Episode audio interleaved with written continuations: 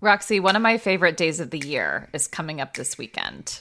Well, you're not talking about All Saints Day. I am not. It's even more spiritual than All Saints Day. It's the day we fall back and get an extra hour of sleep. Right, right, right, right, right.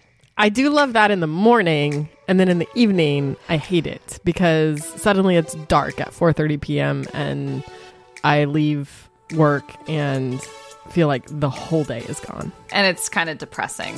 Mm-hmm. Time to break out the vitamin D pills and sun lamps. From Religion News Service, this is Saved by the City, a podcast from two Christian women catching some Z's in the city that never sleeps. I'm Roxy Stone. And I'm Katelyn Beaty.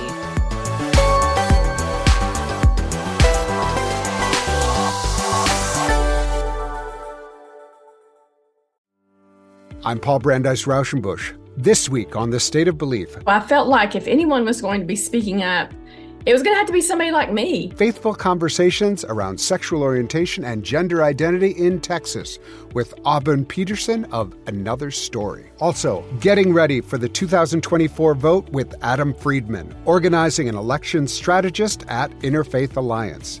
The State of Belief, where religion and democracy meet. Distributed by Religion News Service Podcasts and available on your favorite podcast app.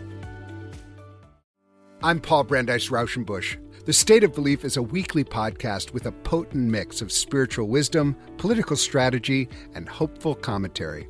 In a series of inspiring conversations celebrating our diversity and bringing us together to, in the words of the great James Baldwin, achieve our country. The State of Belief, where religion and democracy meet. Distributed by Religion News Service Podcasts and available on your favorite podcast app.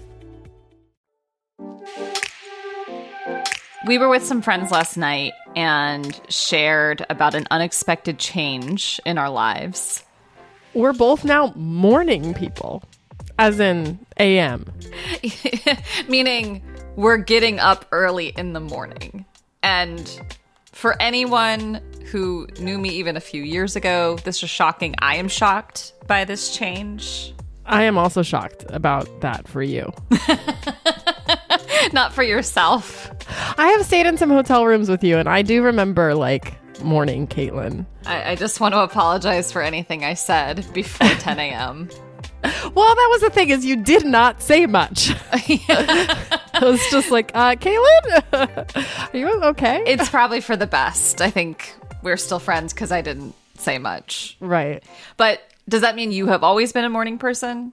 No, no, I'm shocked about it for me too. I definitely love my sleep. And I'm not always great about going to bed on time. And so that usually meant like mornings were harder. Right. But yeah, I have like a whole morning routine now that I I genuinely cherish it. It is like my favorite time of day. Well, walk us through it. What is your morning routine? It does involve a walk. So I usually get up around 6:30.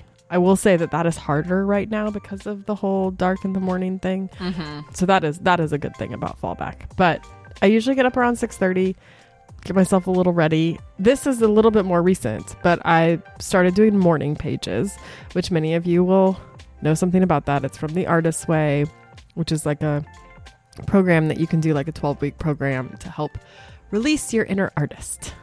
Anyway, one of the recommendations that Julia Cameron, the author, makes is to get up every morning and write three pages of longhand, just whatever's on your mind, whatever comes comes to you, kind of like journaling.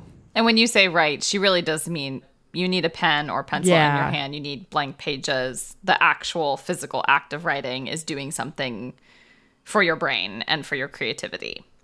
You can't like get on your computer and start typing. So she argues. yes, yes. and I do love it. And it was it was a real lifeline for me over the past several months. So I do the morning pages. Sometimes I make coffee beforehand. Sometimes I just like do them in bed and then get up. But that usually takes about half an hour. Mm-hmm. Then the dog and I go for our walk. And this is, I love this so much. I live like five minutes from Riverside Park, which is, as you might imagine, on the side of a river. And Central Park is rather central. Exactly. They named them well, those ancient New Yorkers. But I I love Riverside because of the river, because you can kind of see a little ways. So you get like an actual sky, some vistas. Mm-hmm. Oliver, the dog, loves Riverside Park because before 9 a.m., you can have your dog off leash. So he runs around, smells everything, pees on everything, explores everything. And I take a leisurely stroll, often listen to a podcast, usually something newsy. And it's just lovely. So we do that for like 45 minutes. And then if I'm doing great, I go to the gym. You go to a physical gym. Sometimes I do some chores instead or go grocery shopping. Mm-hmm. But my favorite thing to do is go to the gym and then take a quick shower and then work. I try to do a lot in the mornings. When I was home this summer, my mom was like, geez, you're really busy in the mornings. Yeah. I think some of it's the, yeah, checking things off, but I also think I just have energy in the morning.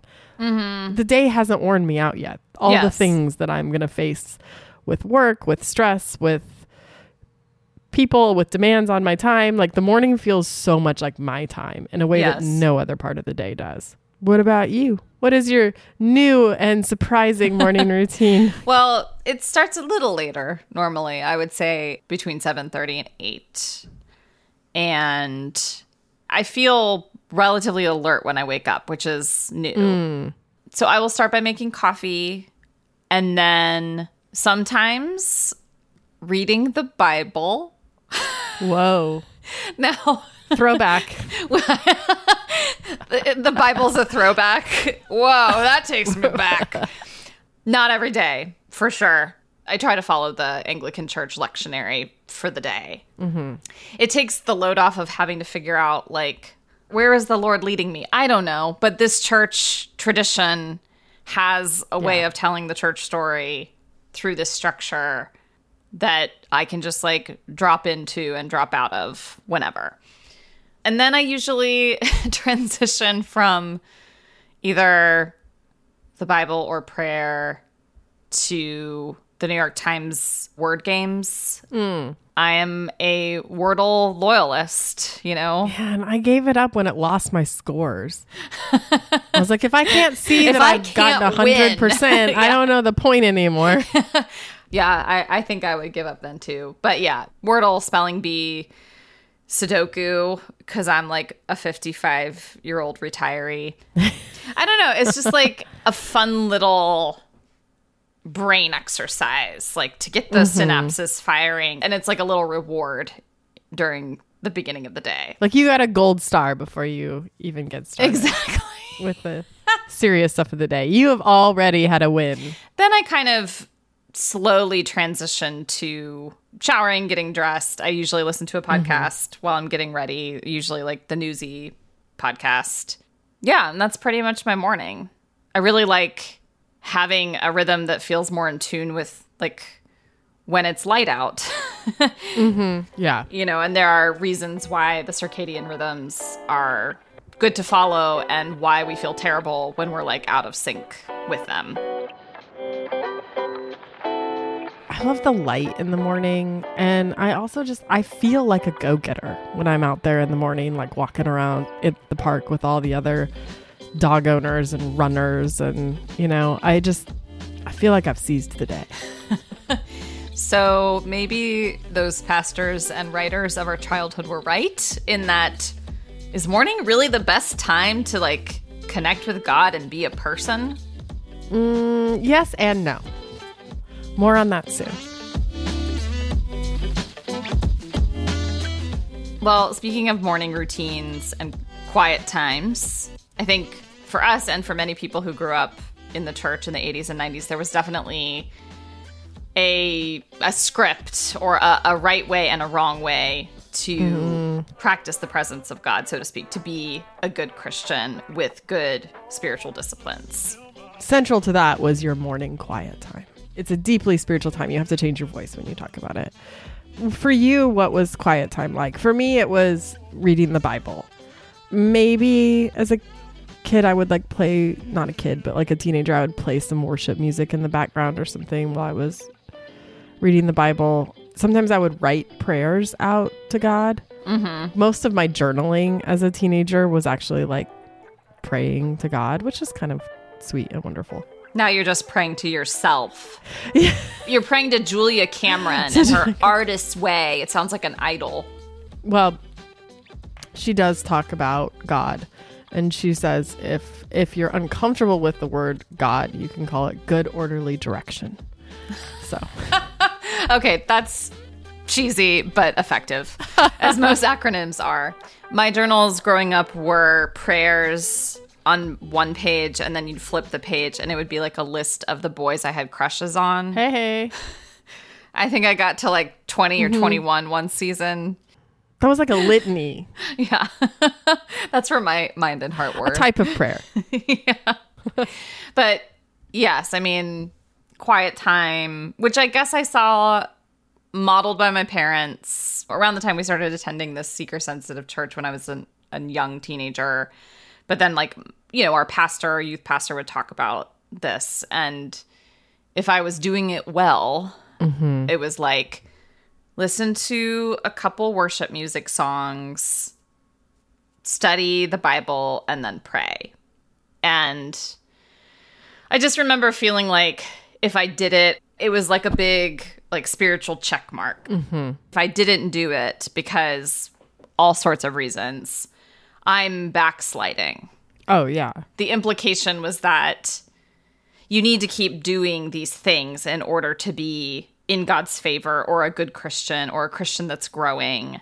There was very much a kind of performance and like maximal spiritual optimization rather than even like connecting with God for its own sake. I felt all of that too. I felt particular like angst around the one year Bible reading plan, which I did every year for several years. But a lot of times, like, I would have to spend a couple hours on the weekend catching up.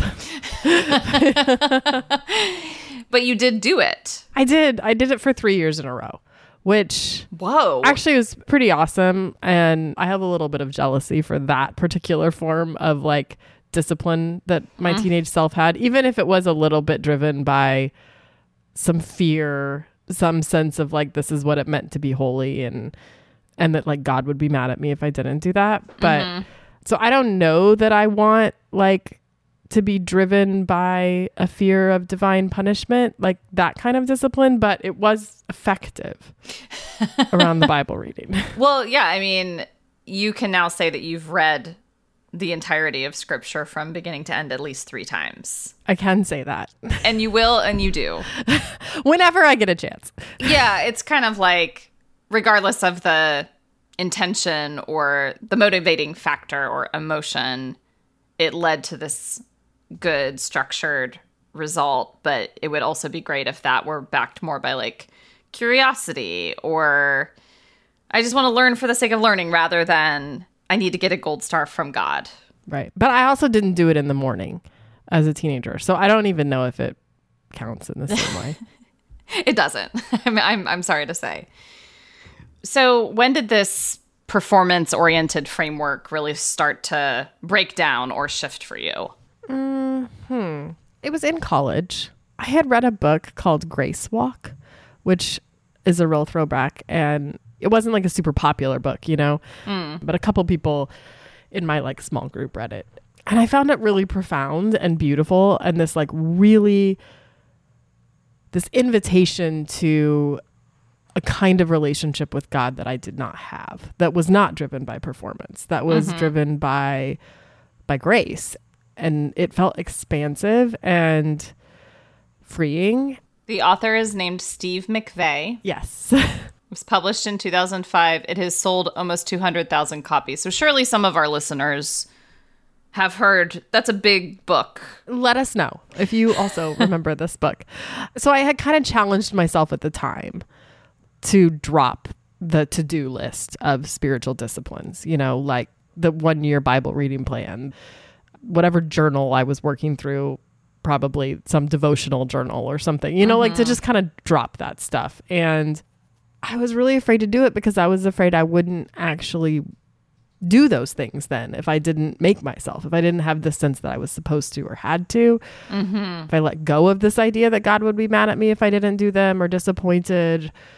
And in fact, that is what happened. I did I had a really hard time after that, like reading the Bible in the same kind of way. Kids, the lesson is divine punishment is a really effective motivator, and I think we should use it for all of us.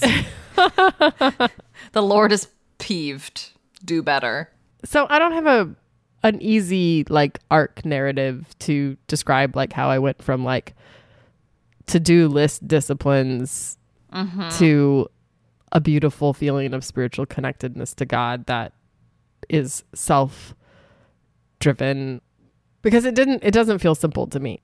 I feel like it took a long time for me after going through that transition in college. It took me a long time to figure out the kinds of practices that made sense to me that made me feel connected to God. And I would also say that that is something that has not stayed the same or mm-hmm.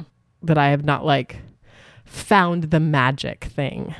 I probably stopped trying to have a quiet time in earnest in my late 20s, which is when I was going through significant personal crises and pretty mad at God. The anger can go the other direction sometimes. Mm-hmm. And I just had this sense of like, ah, I'm losing my faith or this is bad. So I'm like, okay, this year I'm going to do one of those read the Bible in a year plans. This will get me back on track. I I paid for a plan. I like, you know, geared myself up.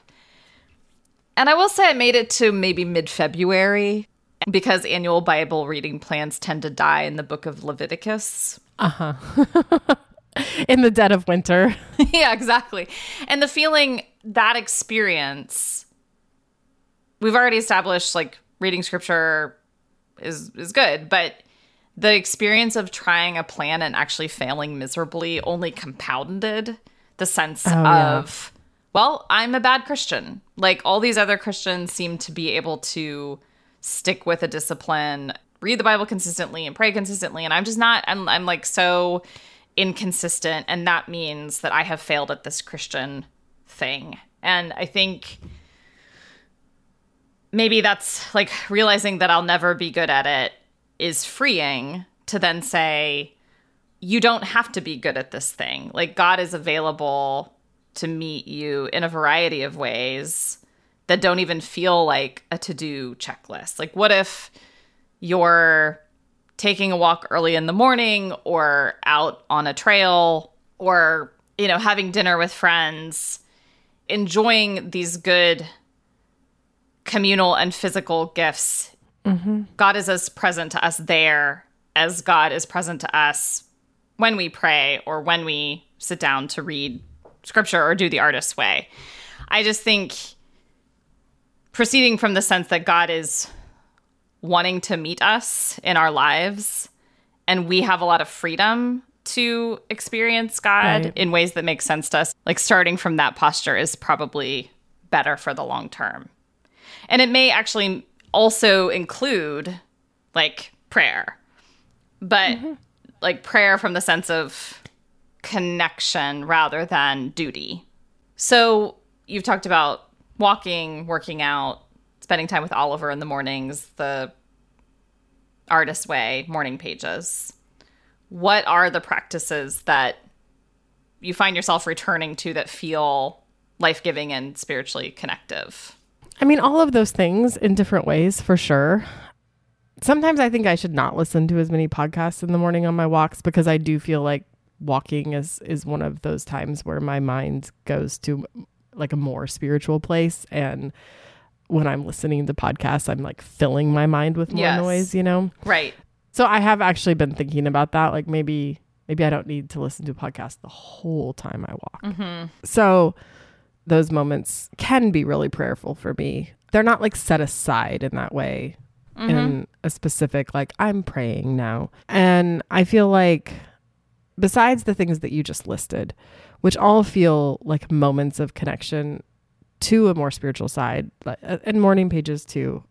I think one of the most intentional practices that I have for myself that's outside of church is more of a practice of gratitude to mm-hmm. God, which at its most basic is me like saying grace, thanking God for meals, which I don't always do like out loud. That's so basic. because that's weird.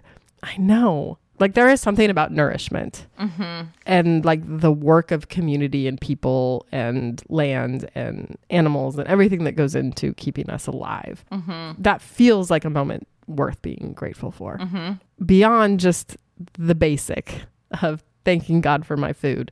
Like I do think there really is something to being aware when you are attentive to the world around you that breeds a kind of gratitude. And I think being able to live in a space in a posture of gratitude is one of the ways I can feel the most connected to God as a source in my life, as mm-hmm. as a loving presence in my life. Mm-hmm. And also sort of can reframe for me just like the way that I view the world or the way that I'm the mood that I might be in or something.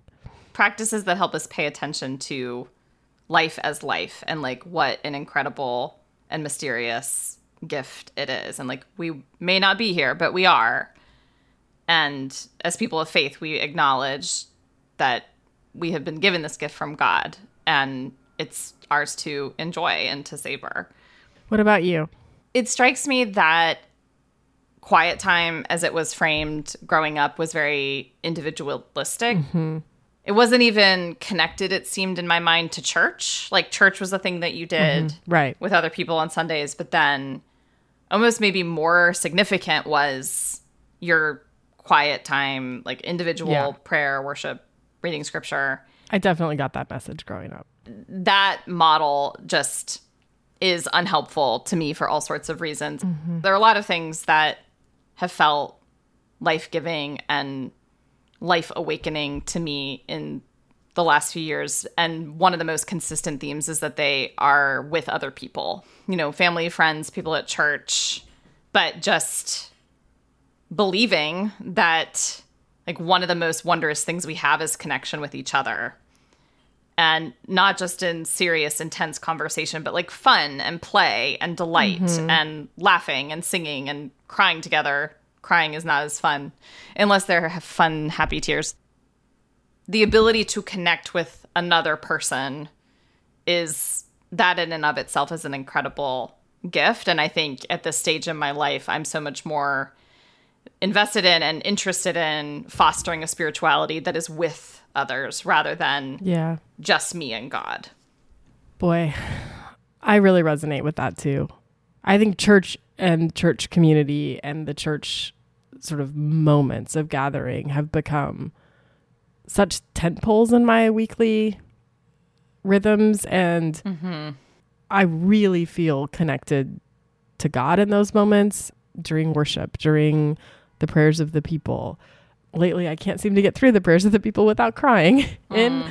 my pew, which also feels somehow special like that my people are around me and witnessing that. And the older i get the more i recognize that the life of the church and the rhythms of the church are where so much of our sense of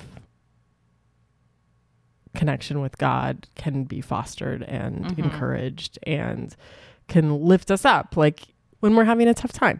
It strikes me that church typically happens in the mornings, we're back.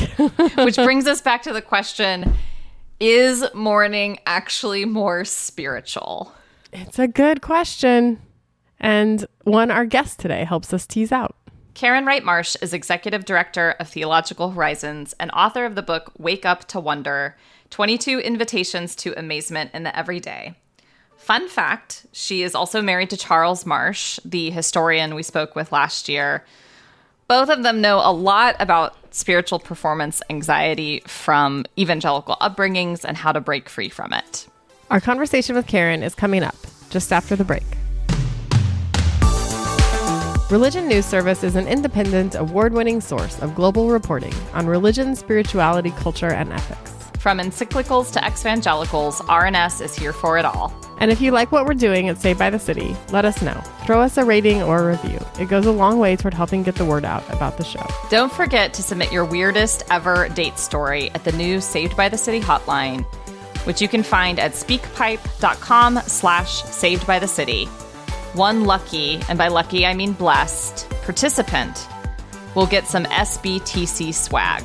Woo! You can also email us at sbtcpodcast at religionnews.com. We love to hear from you.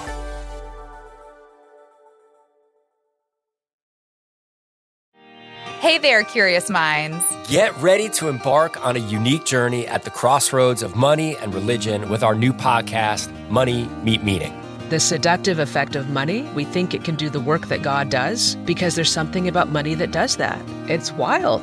I'm Amber Hacker. And I'm Tom Levinson. Tune in for a blend of wisdom and levity as we decode the path to a more meaningful relationship with money. I think giving, and this is a little crass, but I feel like it's the ultimate middle finger to money.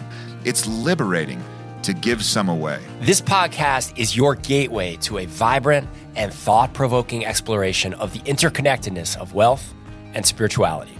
Join us as we unravel the surprising influence of ancient wisdom on modern finances. Faith pervades people's lives and our society. And because money is such an important part of people's lives, exploring that intersection of faith and money, I think, is super, super interesting. Get ready to be informed, entertained, and inspired to transform your financial outlook with Money Meet Meaning. Available wherever you get your podcasts.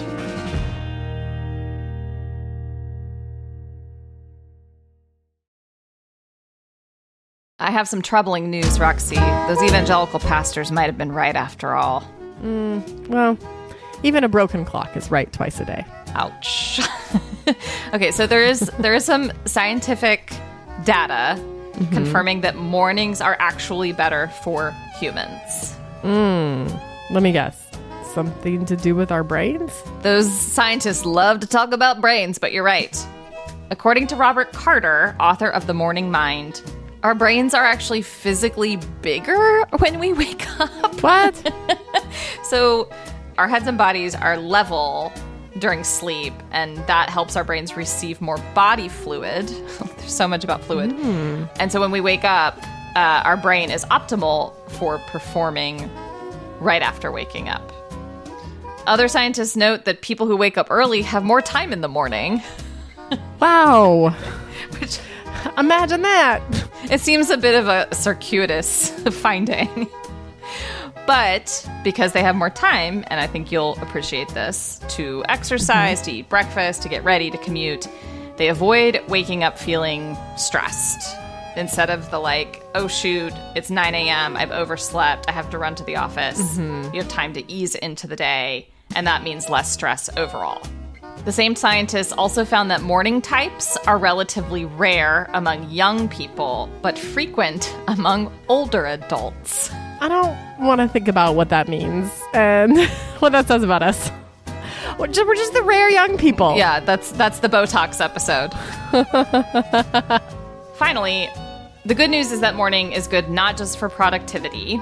A recent New York Times piece covered the benefits of morning meditation, just even 5 minutes in the morning of breathing exercises to calm and focus the mind for the day. Dr. Eva Tsuda says morning meditation sets the tone for the day and more easily becomes a habit when it's done in the morning. All right. Well, the science says it all. The data proves it. We're better people. We're better people because we're morning people. We'll pray for you, night owls. Today's guest is Karen Wright Marsh, author of the book Wake Up to Wonder 22 Invitations to Amazement in the Everyday. Thanks so much for being here, Karen. And Karen, Thank you for including me in the conversation. So, I imagine that all of us grew up in faith environments where spirituality very much felt like a to do list. You're supposed to do your devotional in the morning, you're supposed to have prayer multiple times a day, like check, check, check. Uh-huh. and we all know this can be very wearying and kind of performance oriented. or gratifying if you like to check things off a list. Hmm. This is true. Yes. If you are goal oriented, you might actually gravitate to this. But you write that you abandoned a plan and instead chose to follow people. So, what does that look like? Why did you choose to start following people instead of kind of come up with a perfect spirituality plan? yes, well, I didn't have much success with the perfect plan. I will say at the outset that my mother reads through her Bible every single year, cover to cover. So I'm the child of a great achiever. I grew up with a language of discipline, you know, spiritual disciplines, fasting, mm-hmm. prayer, scripture, and it always to me felt like a lot of effort. Pre dawn was always the best time, the most holy time to do your disciplines, of course, before the sun, before your coffee. Why is that?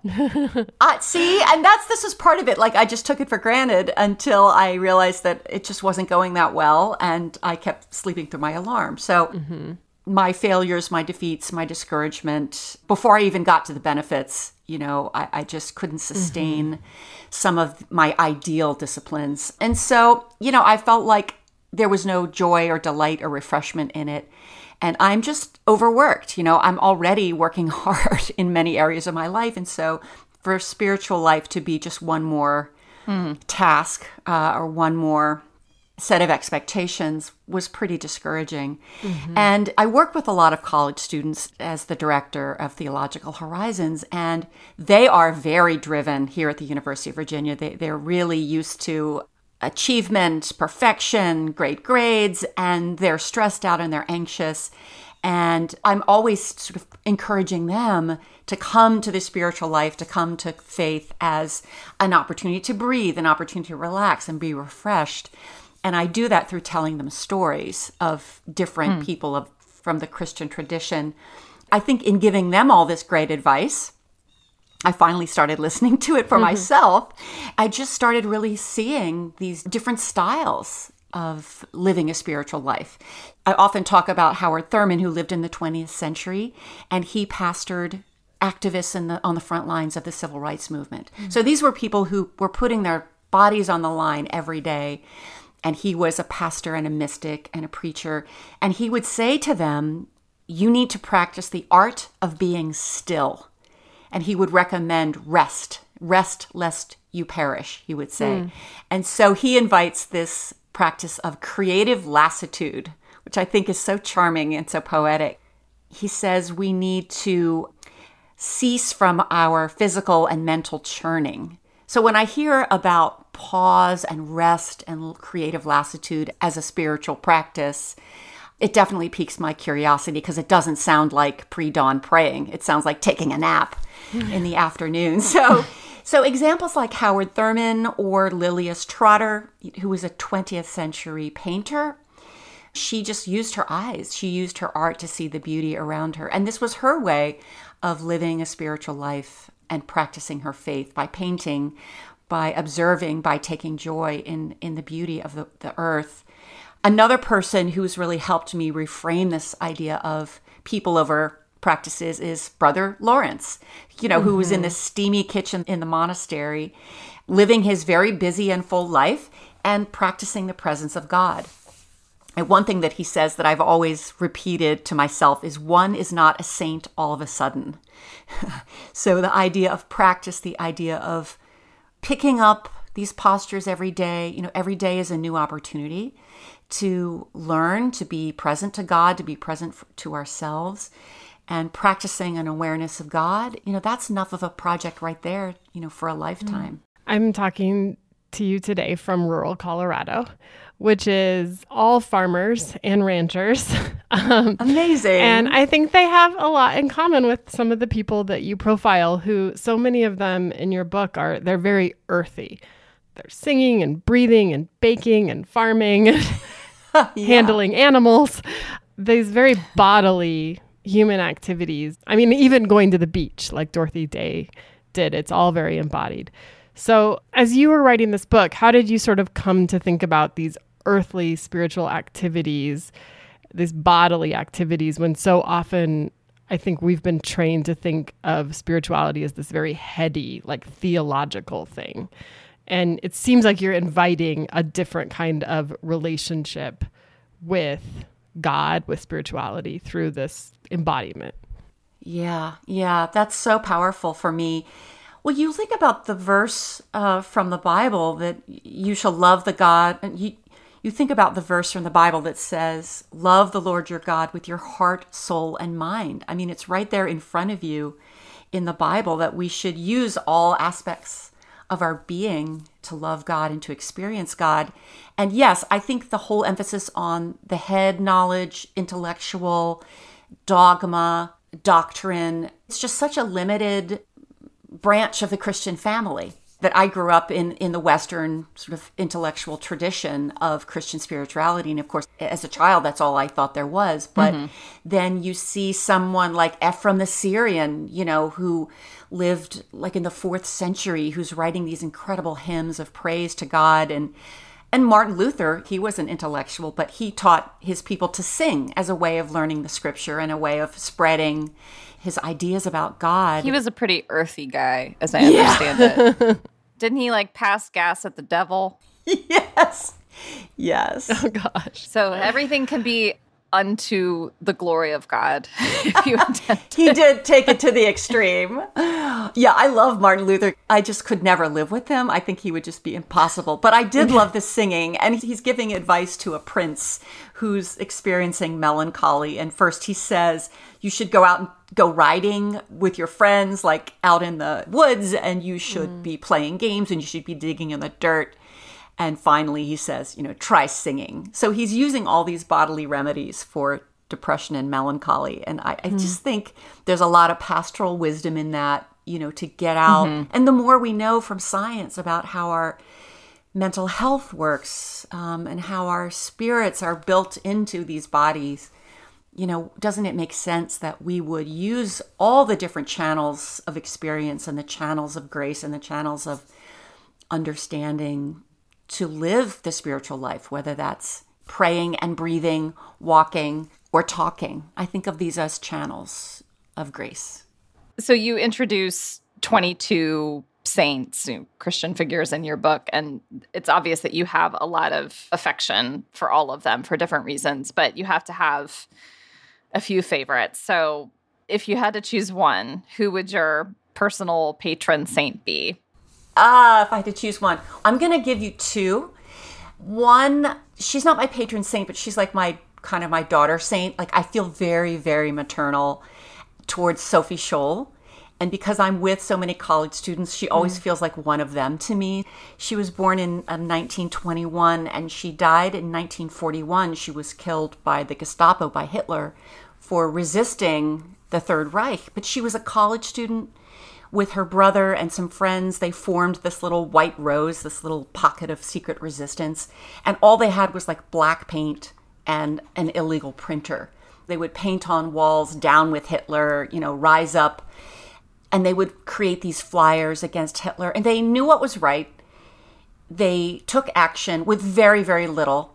And they were discovered and they were killed like within hours.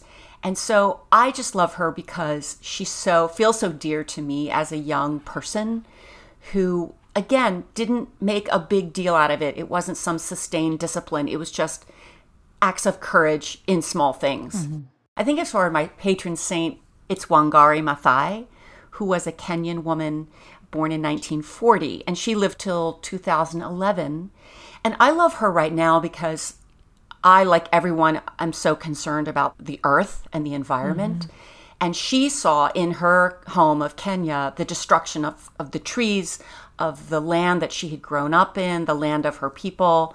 And so she gathered the women of her village and then the women of Kenya to plant trees, these tiny little seedlings. And they planted more than 40 million trees wow. in Kenya alone. And these were everyday village women. And she also taught nutrition and she got involved in politics because she saw the you know urban landscape being destroyed so she created these great acts of resistance. She saved this major park in nairobi and she ended up winning the nobel prize for it you know after being imprisoned.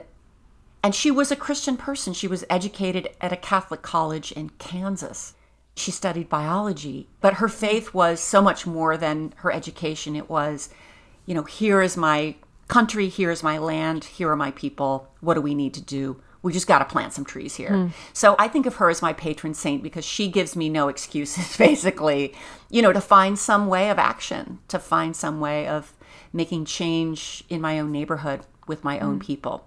Wonder, which is the headline of your book. What is it about wonder in particular that you feel like offers a kind of antidote to the world we're living in right now and the context we're living in right now? Since this book came out recently, the first question at a book event was How can you talk about wonder when so many people live lives of grinding poverty, of violence? Mm. You know, you were in this environmental crisis. Like, isn't wonder just like blissed out, chilled out happiness? Like, how how is that responsible? And that was a great question because it's really gotten me thinking. And I mentioned Howard Thurman earlier, and Howard Thurman has this answer for us, which is to see the small things around us is so critical. To bring a posture of wonder, a posture of awe, is a survival technique.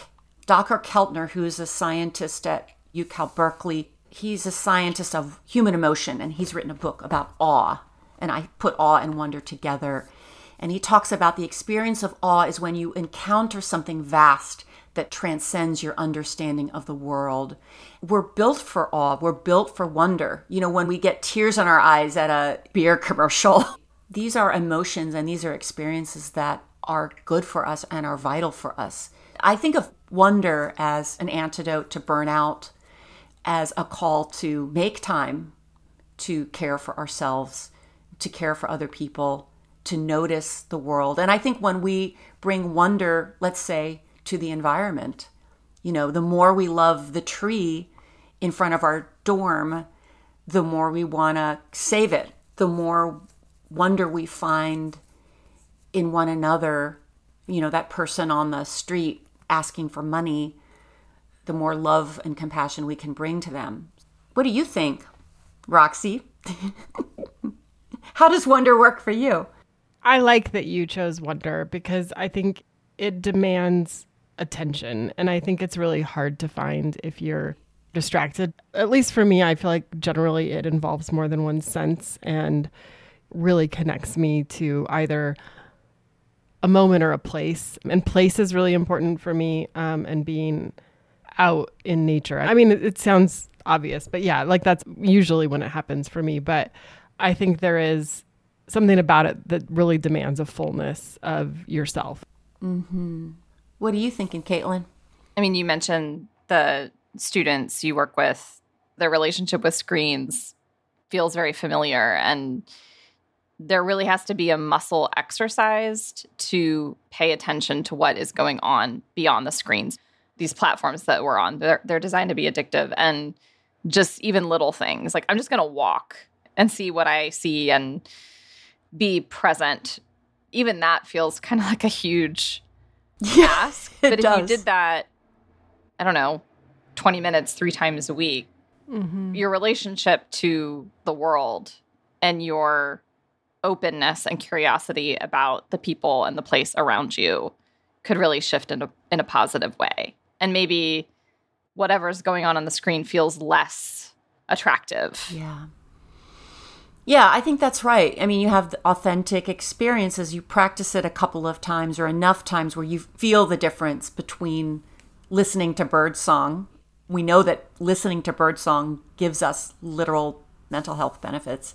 So I'll often tell myself that, or when I'm talking to other people, it's like the more scientists know how our bodies and our brains work, mm-hmm.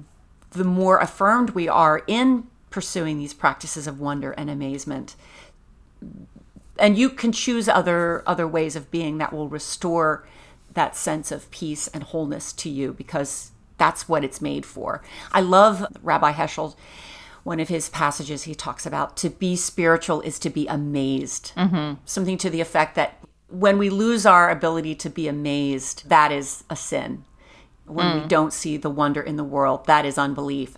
He says, everything is amazing, everything is phenomenal, take nothing for granted. Mm. And so for me, like getting back to this first question of spiritual disciplines, like that doesn't sound like that amazement isn't quite on that list, but it should be. Mm. Well, let's explore the wonder together. Roxy, unfortunately, it's hard to do over a screen, but that is how we are connecting today. But since there are so many great exercises in your book, Karen, I thought perhaps we could try one together to round out our time? I would love to do that. Well, let's try this little exercise. It's from the invitation. I call these chapters invitations from Brother Lawrence. And the invitation is to choose your intention. And I talked about Brother Lawrence. He was the guy who lived in the kitchen, who practiced the presence of God. And he talks about a brief little remembrance of God. So I love the small scale of his mm-hmm. practice. So we're going to start with a quote from Brother Lawrence, and then we're going to do a guided meditation together. You will not be asked to share with your neighbors, so you can relax. There will be no sharing. All right, so here are words from Brother Lawrence from Practicing the Presence of God. We must not grow weary of doing little things for the love of God, who looks not on the great size of the work, but on the love of it. Again, we must not grow weary of doing little things for the love of God, who looks not on the great size of the work, but on the love of it. So, if you're comfortable, you can breathe, close your eyes, rest your gaze, whatever you like as I invite you into these prompts. Might you think of one thing you can do in the coming 24 hours for the sake of God or someone else? Put aside grand resolutions for now. Settle on a small, practical action that expresses your care.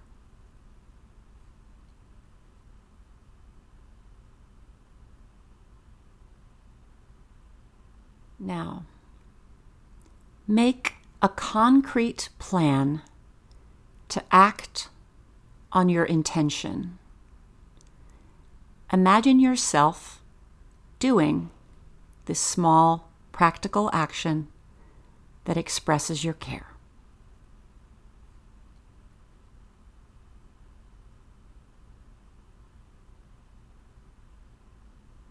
So, as you return from this teeny tiny invitation, hear these words from Brother Lawrence, who said, We must not be surprised at failing frequently in the beginning. In the end, we will have developed the habit that enables us to produce acts of love without thinking about them and derive a great deal of pleasure from them. Thus endeth the practice. I like how um, practical this was. Very. Make a plan. Yes. Put it in your Google Calendar. Yes, let's all do that right now. That's what I really hoped for with this book was these were just things that are fun and appealing and inviting and small and then make a plan and try it and see how it goes because one is not a saint all of a sudden. Ah, Well, thank you for guiding us through that meditation and for a really rich conversation. And congratulations on your new book. Well, thank you, Katelyn. Thanks, yeah. Rox. Thank you so much for joining us. well, I'll think of you all on my walk this afternoon. I won't even listen to uh, your podcast. I'll just be walking. Well, we wouldn't we wouldn't go that far. Yeah, okay, all right. Well, maybe on the way back. That is a spiritual activity. That is a spiritual activity for sure. That's true. It's going to be edifying. I can't wait. Saved by the City is a religion news service production. The producer is Jay Woodward, and the consulting editor is Paul O'Donnell. We get production assistance from Julia Wyndham and Elizabeth Joy Wyndham. Chaz Rousseau put together our look, and Martin Fowler wrote our theme music. We are Roxy Stone. And Katelyn Beaty. Thanks for listening. listening.